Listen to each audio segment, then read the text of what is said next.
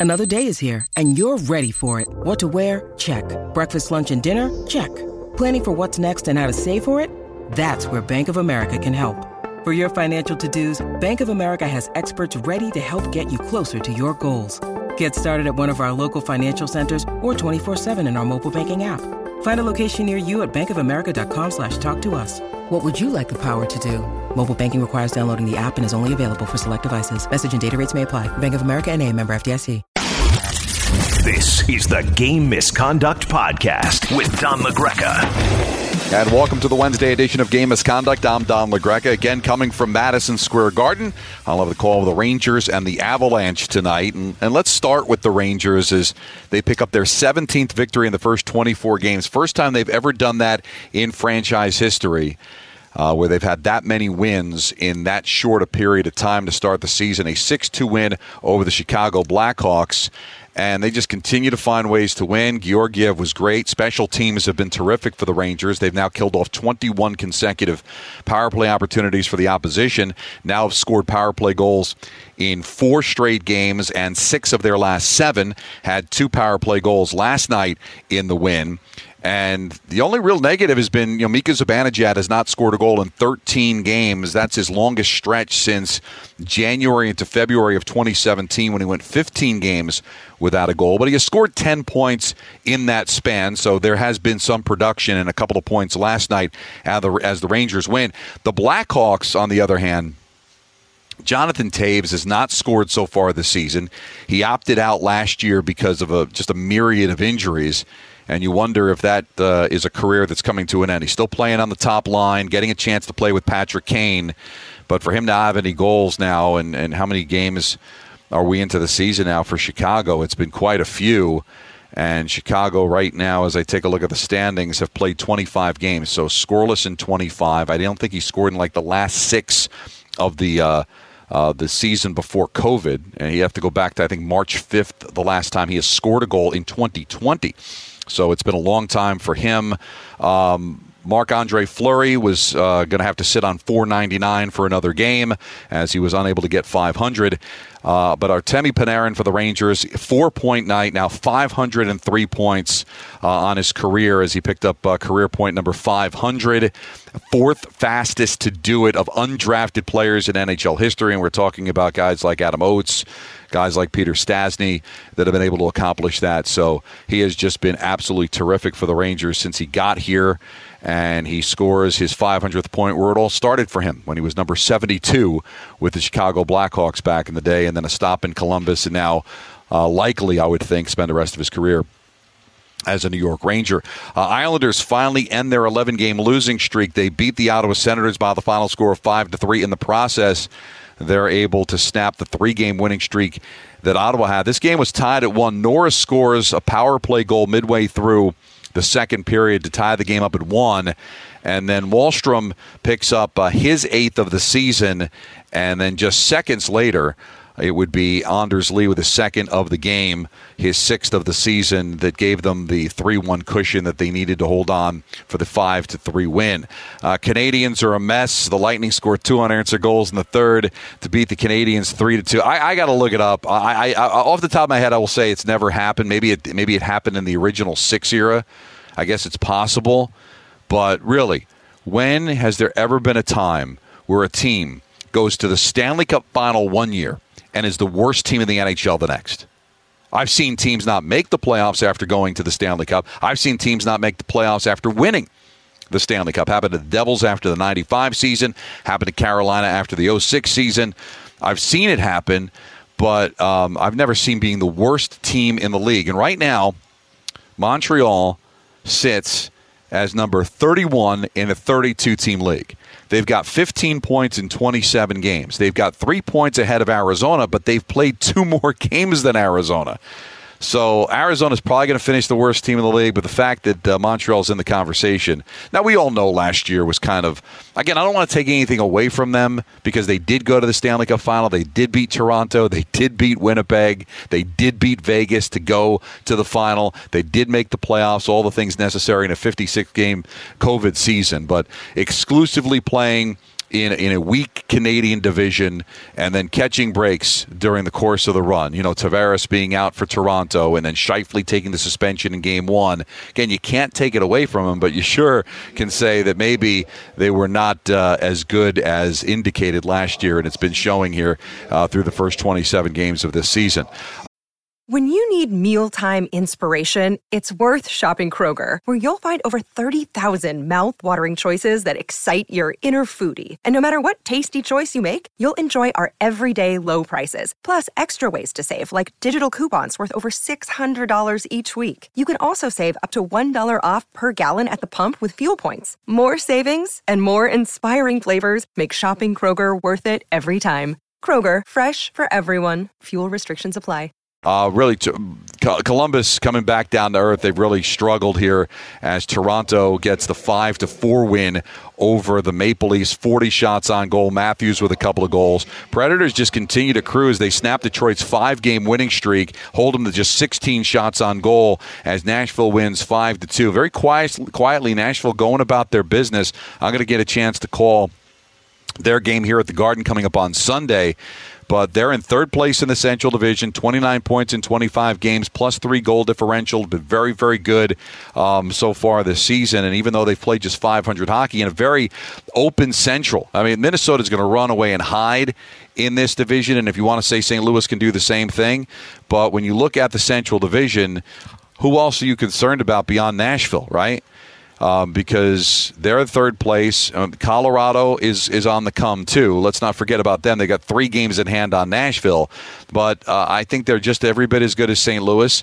Dallas has won seven consecutive games. They're in the conversation too with three games in hand. So to answer my own question, yeah, Nashville's going to have to keep it up because Colorado and Dallas are on their tail. Let's also not forget about Winnipeg as well. Although Winnipeg has been kind of iffy on the road, three six and one in their last ten, but they're still in the conversation just a point back of Nashville as well, although they've played 25 games. I'll have a chance to see Colorado tonight. The thing with Colorado is they've averaged over four goals a game best in the National Hockey League. They've scored the three most goals in the NHL. And the only reason they haven't scored the most is because they've only played 22 games. The problem is, has been their goaltending. They're given as much as they get. For a team that's averaging over four goals a game, to just be at plus 16 goal differential tells you that they give up a lot as well. But Nashville is going to have to stay on their horse there. Uh, Ducks shut out the Sabres 2 0, but the story in this one was the goal of the year and it turned out to be the game-winning goal because Buffalo got shut out. And you got to see it if you haven't seen it on the highlights. Definitely check it out. And uh, Zegras back behind the net, lacrosse play flips it over the cage to Sonny Milano, who hammers it home out of midair, bats it into the net for his eighth goal of the year. They had to review to see if it was hit with a high stick. They claimed it wasn't and it is definitely the goal of the year. Check it out. Blues beat the Panthers four to three. Uh, Panthers continue to give up a lot of goals. They did get 40 shots on goal, however, so a good win for the St. Louis Blues. Have been struggling to just find somebody uh, to play net for them because they've just really struggled to be able to keep guys healthy. And last night, so it was uh, Husso with 34 saves for uh, the victory for St. Louis there. Carolina gets back on track. They double up uh, the Jets by the final score of four to two. Aho again good for them. His 11th goal of the year um, is one of the highlights in that one. Wild now seven straight wins. They beat a struggling Oilers team by the final score of four to one. So McDavid does get a point on the Puljujarvi goal. But that comes in the second period after early traveling to uh, trailing two nothing. Talbot gets his um, helps them to the seventh consecutive win as Talbot uh, was good in net for uh, the Wild, and I've always been a fan of him going back to his Ranger days. And he makes 38 saves for the win. So the Wild staking their claim as the best team in the NHL. And a wild game in San Jose where the Sharks win five to three. So slowing down just a little bit the Flames. Uh, Tomas Hertl gets his 10th goal of the season, so he has now hit double digits. Karlsson had a big power play goal in this one to get them back into it as they were trailing three to one. Then Couture a power play goal of his own that tied the game up at three. Hertl gets his second second to take the lead, and then he completes the hat trick with the empty netter as uh, San Jose battling there in the West. So we take a look at the West. Calgary's still in first place, although they've lost a couple of games in a row. Anaheim has played 500 hockey, but they're still right there, three, uh, two points back. Calgary does have a game in hand. Edmonton has lost three in a row, five and five in their last 10, so they slipped to third with 32 points.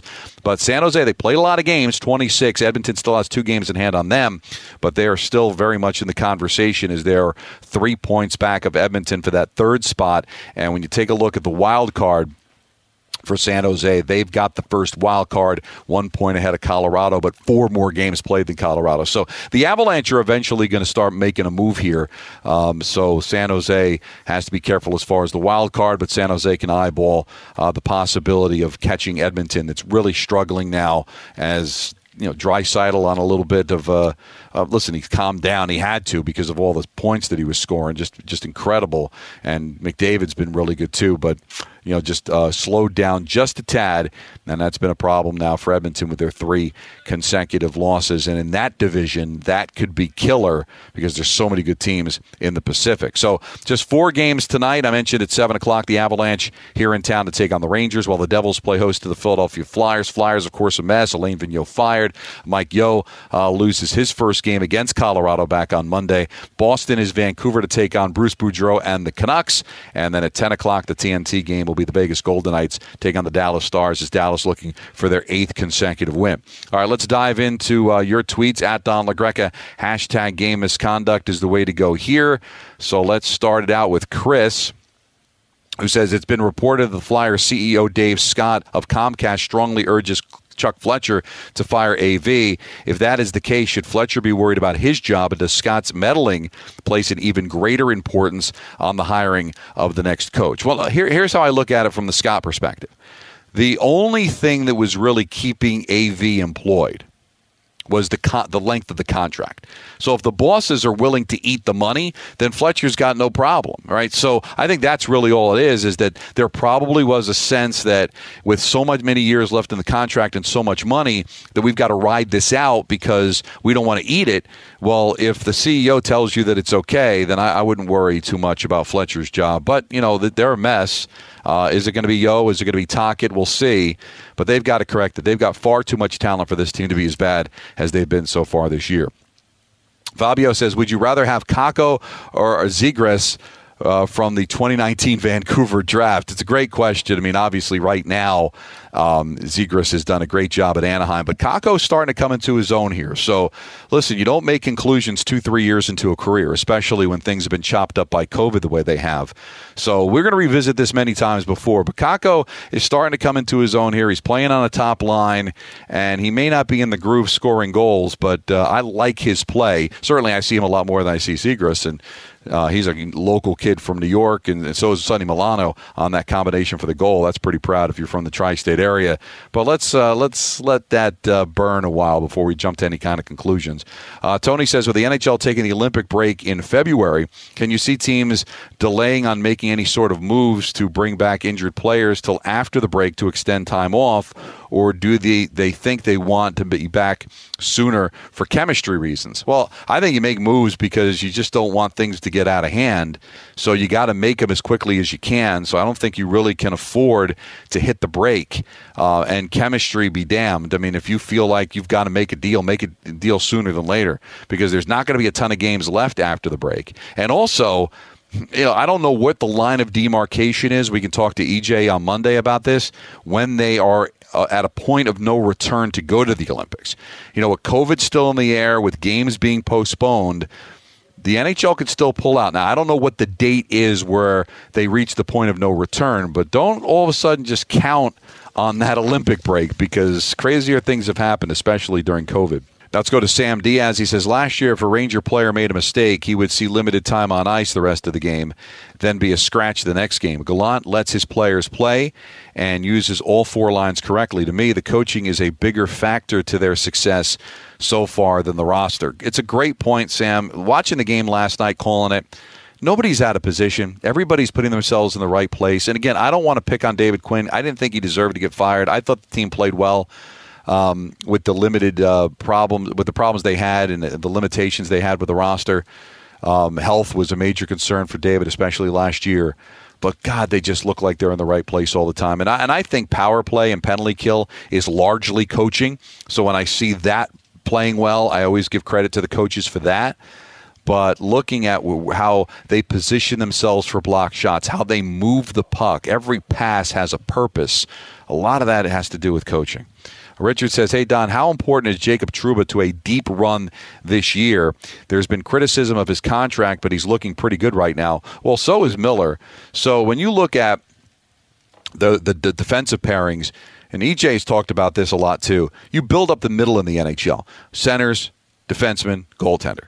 And you look at their defense right now, and you know how good Lindgren and Fox is. And now Trouba, who's really coming into his own, playing some tremendous hockey. Miller also growing into a really good player. You've got two legitimate pairs. And for a third pair of Nemeth, who does a ton of block shots, and Lundkvist, who's looked like he's coming into his own, you're set. And Trouba's a major reason for that. And he may end up being the captain. I think it could be Kreider, but Trouba has played well. He's played well on the power play. You can put him in any kind of position. That was a big hit on Jujhar Khaira last night, and I feel bad for him. Uh, but that was a legal hit to the chest. Uh, and he was fishing for the puck between his legs, looked down, and it was a vicious hit, but a clean one. And you saw by the way the crowd reacted and the way the Blackhawks reacted, I think everybody just felt bad for Khaira and the position he put himself in. But it just shows you how physical Trouba can be, and just a uh, just a heck of a player. Uh, Yankee and Penguin says, Hey, Don, in honor of this ridiculous MLB lockout, what are some of your memories from the 2012 NHL lockout that delayed the season until January of 20, 2013? God, I've got more memories of the, the cancellation of the season, but uh, you know my memories of that was just how well uh, teams had to kind of get back into those 48 games and and as much as the lockout stunk and I remember this going back to the um, the 94-95 season as well that it was kind of a sprint to the finish line and those 48 games every game was just so important because you couldn't throw any games away and the schedule was limited so you only played in the east so it wasn't quite like last year where you were only playing 7 teams but you kind of played the same 14 teams so that was a little redundant but a little better than last year but my memories were just of the fact that every game was just so important. And because of the lockout, I only got to call three games, but I remember a great game Nash had against Tampa. Those are some of the things that kind of jump into my head. Troy says, Hey, Don, I recorded the standings on Thanksgiving, then again on December 1st, and saw very little change in the East, but the West had changes in four of the eight playoff spots. How competitive should the West be for the rest of the season? Exceptionally competitive. And the reason I say that, and I mentioned this earlier in the podcast, is that you got that slow start from Colorado. You know Colorado's going to make a run. So that certainly changes things, right? Um, you know Vegas is going to play better, and that's certainly going to change things. So you take two major teams that I think can really compete for a championship in Colorado and Vegas, who are on the outside looking in, knowing they were going to make a run. Now you knew Anaheim was going to slow down, Edmonton was going to slow down, Calgary to a little bit. So when you saw how top heavy the West was with Calgary, Anaheim, and Edmonton, you knew those teams were going to slow down a bit. Dallas is always kind of Jekyll and Hyde, but when you take a look at the top and see surprises, when you look at the bottom and see surprises like you saw in the West, then clearly there was going to be some changes, and maybe this will be a year where they kind of buck that trend of not being in the playoffs at Thanksgiving and being a death knell in the National Hockey League. All right, so this was a lot of fun. Friday. Uh, I will have another podcast. We will have the top five of the week and all that. Want to get in touch with me at Don LaGreca, hashtag game misconduct. So it was fun. Enjoy the games tonight. Enjoy um, the games coming up on Thursday as well. Back with you again on Friday. This was the Monday edition of Game Misconduct. This is the Game Misconduct Podcast with Don LaGreca.